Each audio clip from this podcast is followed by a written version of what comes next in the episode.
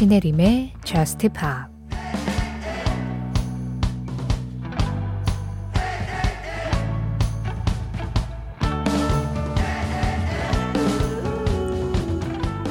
술을 마시지도 않았는데 제대로 생각을 못 하겠어. 난 너에게 취해 있으니까. 너와 사랑에 빠졌으니까.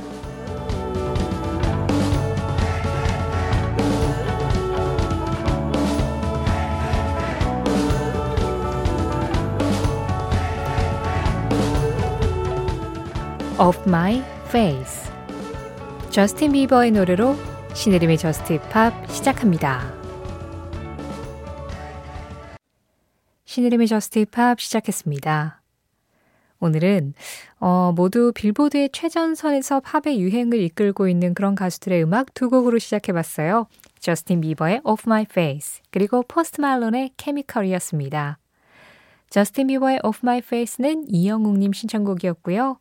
이어진 포스트 말론의 Chemical 이보연님이 신곡 맛집 JUST POP에서 포말이 신곡 듣고 싶어요 하시면서 골라주신 음악이었어요. 여전히 진짜 귀를 완전히 사로잡게 아주 깔끔하고 매끈하게 그렇게 노래 잘 뽑아내죠. 포스트 말론 Chemical이었습니다. 2208번님, 안녕하세요. 이 시간까지 거의 깨어있는 날이 잘 없는데 요즘 마음이 좀 싱숭생숭 우울해서 쉽게 잠을 못 자고 있어요. 18일, 제가 정말 좋아하는 가수 제이홉 씨가 입대를 하거든요. 건강하게 군 생활 잘하고 오라고 응원해주고 싶어요. 제이홉의 Street 신청합니다. 혹시 방송 불가면 대신 퓨처 선곡 부탁드려요. 신임 작가도 제이홉 솔로 앨범 좋아하시는 걸로 알고 있어요. 꼭 선곡 부탁드립니다 하셨는데요. 제가 이 얘기 한 적이 있었던 거죠, 방송에서. 네, 제이홉 씨 솔로 앨범 되게 잘 들었다고. 그걸 기억하고 계시는군요. 네. 아니, 그간 제이홉 씨의 on the street를 신청해 주신 분들이 꽤 계셨어요.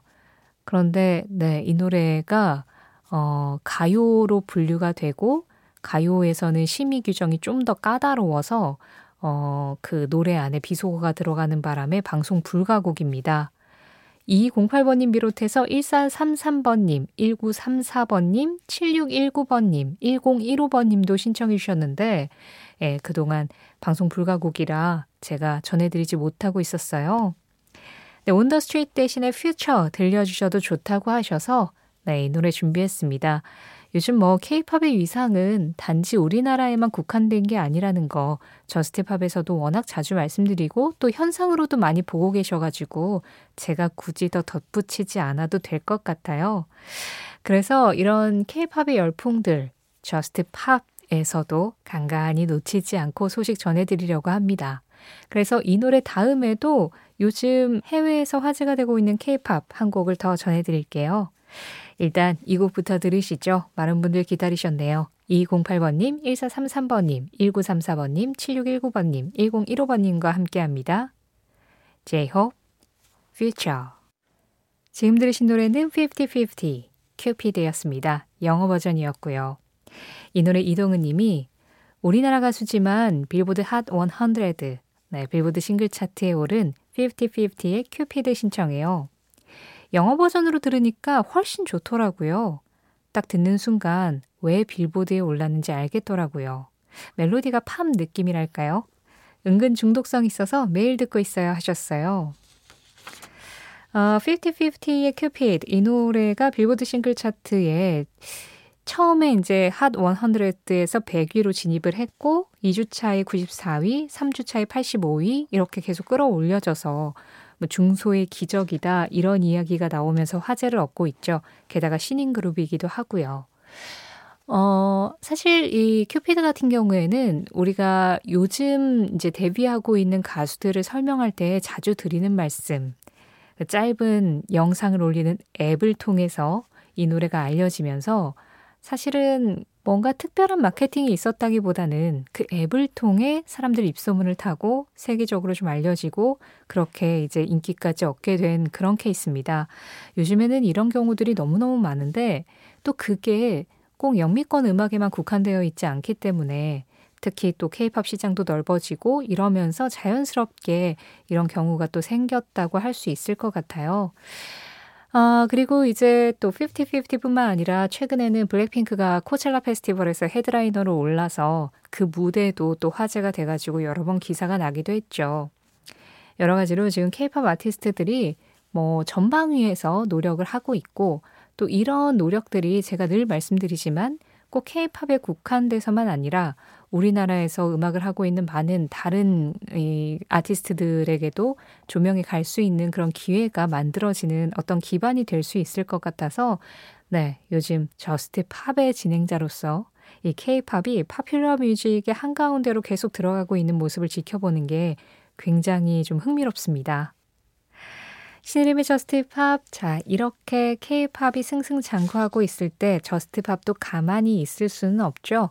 JUST POP이 승승장구하는 방법은 여러분들이 많은 참여를 해주시는 겁니다. JUST POP에 참여하는 방법 몇 가지가 있는데요. 일단 방송 진행되고 있는 새벽 1시부터 2시 사이 문자 미니 열려 있습니다. 문자는 샵 8000번이고요. 짧은 문자에 50원, 긴 문자 사진에는 100원의 정보 이용료 들어가고 있어요. 스마트 라디오 미니로 들으실 때 미니 메시지 이용하시는 건 무료고요. 신혜림의 JUST POP 홈페이지 사연과 신청곡 게시판도 항상 열려 있습니다. 또 JUST POP 공식 SNS도 있어요. 인별그램 MBC JUST POP, MBC JUST POP로 들어오시면 그날그날 방송 내용 피드로 올리고 있고요. 거기에 댓글로 간단하게 참여해 주시는 거 항상 환영하고 있습니다. 어, 우리가 뭐 케이팝 이야기도 했지만 얼마 전에 그 노래 들었었잖아요. Strawberry Soju라는 노래. 제시 바레라랑 뭐 마이클 캐리언이랑 이런 가수들이 어, 우리의 술, 소주를 전면으로 내세워서 사랑을 그 과일맛 소주에 빗댄 그런 음악을 발표했다. 이런 말씀을 드렸었는데 그 노래를 들으시고 7775번님이 제목으로 따진다면 이 노래는요 하시면서 어노 모탈 오케스트라의 신 라면을 신청해 주셨어요. 제목이 정말 그렇습니다. 이게 제품명을 광고하는 게 아닙니다. 그냥 제목이 노래 제목이 S-H-I-N-R-A-M-Y-U-N 신라면이에요. 근데 이게 연주곡이거든요. 대체 이게 무슨 관계가 있나 정말 언노 모터 오케스트라의 인터뷰를 있는 대로 다 찾아봤는데 이 음악이 실제로 우리가 알고 있는 그 제품인 건 맞다. 거기까지만 나와요. 그런데 대체 무슨 의미로 이 곡을 쓴 건지에 대해서는 딱히 이야기가 나와 있지 않더라고요. 어, 그래서 일단은 Unknown Mortal Orchestra에 대해서 좀 설명을 드리면 뭐 여기에 한국인 멤버가 있느냐? 그렇지 않습니다. 뉴질랜드 오클랜드에서 결성된 락밴드고요. 어, 루반 닐슨이라는 사람이 이제 중심이 돼서 결성이 되었고 인디락 scene에서 굉장히 좀 lo-fi한 그런 스타일의 음악들을 좀 들려주고 있는 어, 밴드라고 할 수 있어요. 저도 개인적으로 좀 관심이 있어가지고 다른 방송에서도 소개하고 그랬었던 그룹인데 최근에 새 앨범을 발표했습니다. 그리고 지금 소개하는 이 음악도 이 새 앨범 안에 들어가 있는 곡이에요. 그러다 보니까 아직은 이 곡에 대해서 그다지 많은 정보를 이 언어운 모탈 오케스트라가 이야기할 기회가 많이 없었던 거겠죠. 만약에 한국에 와서 인터뷰를 할 기회가 있다면 진짜 왜 이 음악의 제목이 이렇게 된 건지에 대해서 그 연유에 대해서 좀 자세하게 물어보고 싶어요. 제가 언제라도 그런 인터뷰를 찾거나 그 이유를 알게 되면 다시 한번 꼭 소개를 해드리도록 하겠습니다. 자, 어쨌든 들어보시죠. 7775번님의 제보로 알게 된 언노운 모터 오케스트라의 연주곡 신라면 함께 할게요.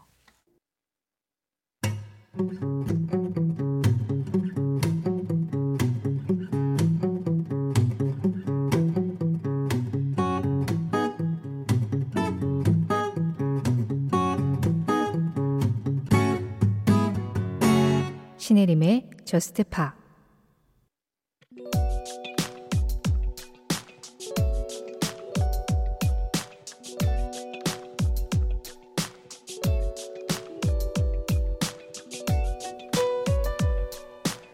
미국의 락밴드 The Fray가 2005년에 발표한 이 노래는 The Fray의 보컬, 아이작 슬레이드의 한 경험에서 만들어진 곡이다. 그는 특수학교 선생님으로 근무하는 친구의 부탁을 받아 마약을 했던 17살 학생의 멘토로 활동하게 되었는데 그때 그는 자신이 잘못된 길로 빠진 사람들에게 다가가는 법을 모른다는 것을 깨달았고 사실 우리 모두가 그렇다는 것을 알게 되었다. 그 관계의 실패의 경험과 그럼에도 상처받은 누군가가 건강하게 살아가길 바라는 마음을 담아서 만든 이 노래.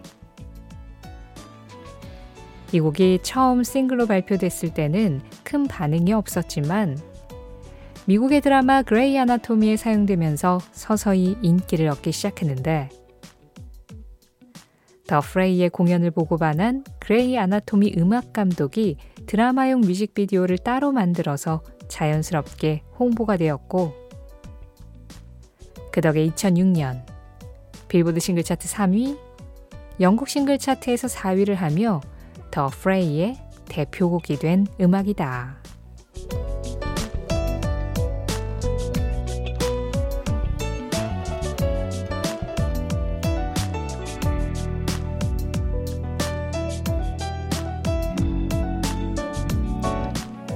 이 노래는 무엇일까요? 오늘은 무엇일까요? The Fray의 How to Save a Life였습니다. 2412번님 신청곡이었어요. 이 노래가 이제 만들어진 이야기에 대해서 말씀을 드린 다음에 제가 이 노래 가사를 다시 한번 이렇게 좀 제대로 찾아보니까 가사가 참 생각할 거리가 좀 많은 음악이네요.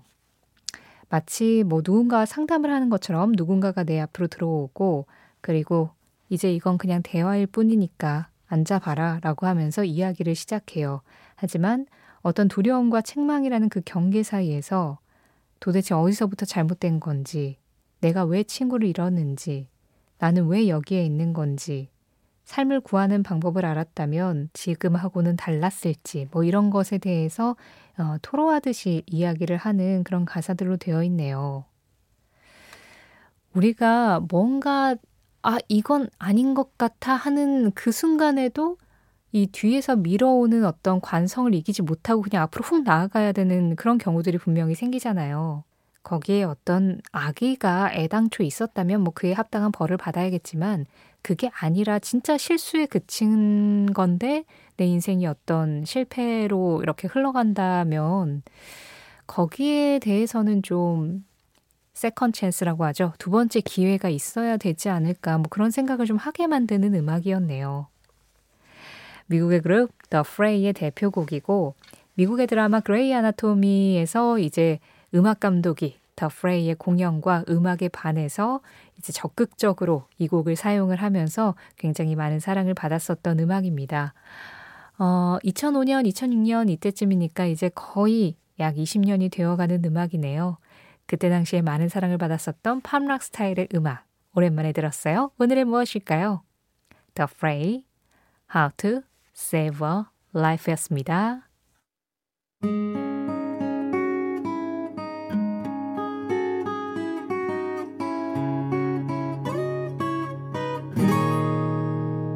신혜림의 Just Pa 노래 두 곡이어서 들었습니다.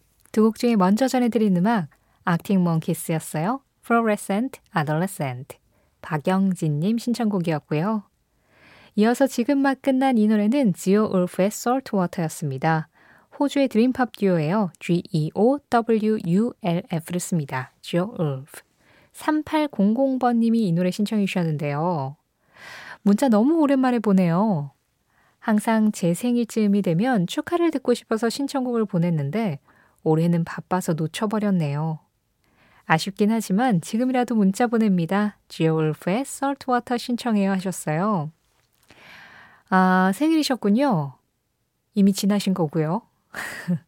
지난 생일은 축하하는 거 아니다. 뭐 이런 아주 쓸데없는 이야기가 좀 있긴 하지만 저는 지난 생일도 축하드립니다. 3800번님 생일 축하드려요. 자, 그리고 1139번님. 저는 어떤 일을 하든 좀 서툽니다. 같은 일을 해도 남들보다 몇 박자 늦고 굼뜨달까요? 성실하고 꾸준히 꾀부리지 않고 일을 대한다며 스스로를 위로해보지만 가슴 한켠의 답답함은 말끔하게 해결되지가 않네요. 최근에 시작하게 된 일 역시 예상을 벗어나지 않게 서툰 저와 마주하면서 속도 좀 상하고 좀 그렇습니다. 저스트팝의 좋은 음악들이 많은 위로를 주는 밤이네요. 사시 알렉스 슬론의 Is It Just Me 신청합니다 하셨어요. 글쎄요. 새로 시작하게 된 일이 서툰 건 너무 당연한 일이긴 한데, 근데 뭐 저는 뭐 그걸 떠나서 자기 자신에 대해서 잘 알고 있는 것도 굉장히 중요하다고 생각해요. 그러니까 나의 장점과 단점. 1139번님은 뭔가 이 남들보다 약간 좀 느리다라는 걸 본인의 단점이라고 생각을 하시는 거잖아요. 단, 성실하고 꾸준히 꾀부리지 않는다가 본인의 장점이라고 생각하시는 거고요. 저는 그 뒤에 말씀하신 그 장점이 1239번님이 느끼는 본인의 단점을 충분히 커버하고도 남을 거라고 생각을 해요. 인생은 길잖아요. 그 긴 인생에서 성실하고 꾸준할 수 있는 사람이 생각보다 많지 않고요. 또 그 긴 인생을 성실하고 꾸준하게 살아가면 웬간한 단점은 그냥 다 진짜 극복이 됩니다. 이거는 제가 이렇게 단정 지어서 말하는 거 별로 안 좋아하거든요. 저도 인생을 그렇게 많이 살아본 사람은 아니라서. 근데 정말 단정 지어서 말씀드릴 수 있을 정도로 제가 지금까지 살아오면서 느낀 몇 가지의 진리 중에 하나예요. 성실하고 꾸준한 걸 이길 수는 없다. 음. 그래서 저도 항상 그거를 좀 생각하고 예, 그냥 꾸준히 지금 당장 안 되더라도 꾸준히 하려고 되게 노력하는 편이거든요. 근데 잘 안 돼서 그렇지. 그리고 저는 어, 저의 장점은 1139번님하고 다르게 남들보다 약간 빨라 보여요. 예, 남들이 보기에 어, 혜림이는 되게 빠르게 뭔가를 배우는구나. 빠르게 캐치하는구나. 눈치가 빠르구나. 이런 이야기를 좀 듣는데 정작 저는 이게 완성되어서 나한테 들어오는 게 아니라 굉장히 성글게 들어온다는 느낌을 많이 받아요. 그러니까 빠르되 그만큼 완성도가 없는 거죠. 단단하지 않은 거죠. 그거에 대한 좀 스트레스가 있고 그리고 빨리 들어온 건 빨리 나갑니다. 금방 까먹어요. 큰 문제예요. 얘기한 김에 더 해볼까요? 저의 진짜 최대의 단점은 미루는 거예요. 저는 끝도 없이 미뤄요. 해야 된다라고 생각을 하면서도 막 괴로워하면서 계속 미루는 그런 아주 나쁜 버릇이 있거든요. 근데 뭐 또 저의 장점이 그런 단점을 커버하니까 또 이렇게 또 살고 있는 거겠죠? 누군가에게 나만 이래? 라고 묻고 싶을 때, 음, 그럴 때 이런 음악 들으면서 그래, 나의 장점이 나의 단점들을 다 이겨낼 언젠가가 올 거야 라고 생각해 보는 것도 좋겠습니다. 1139번님 신청곡이에요. 사샤 렉스 슬론, Is It Just Me?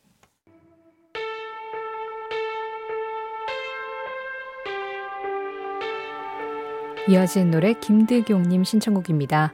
Backstreet Boys, I Still. 자기 자신을 사랑하면 다른 사람들을 위한 여유도 생기는 법이다. 크리스 디버그. 크리스 디버그의 한마디에 이어서 들으신 음악은 4월에 들어야 되는 음악이죠. The Girl with April in Her Eyes 였습니다. 김남형님 신청곡이었어요.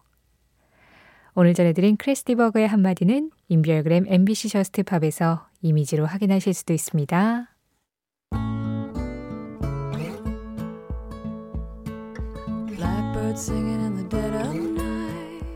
JUST POP 오늘 마지막 곡입니다.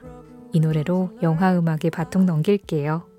영화 I am Sam OST에서 비틀스의 Blackbird를 사라 맥라클란이 다시 불렀습니다. 사라 맥라클란, Blackbird. 이 음악 전해드리면서 인사드릴게요. 지금까지 JUST POP이었고요. 저는 신혜림이었습니다.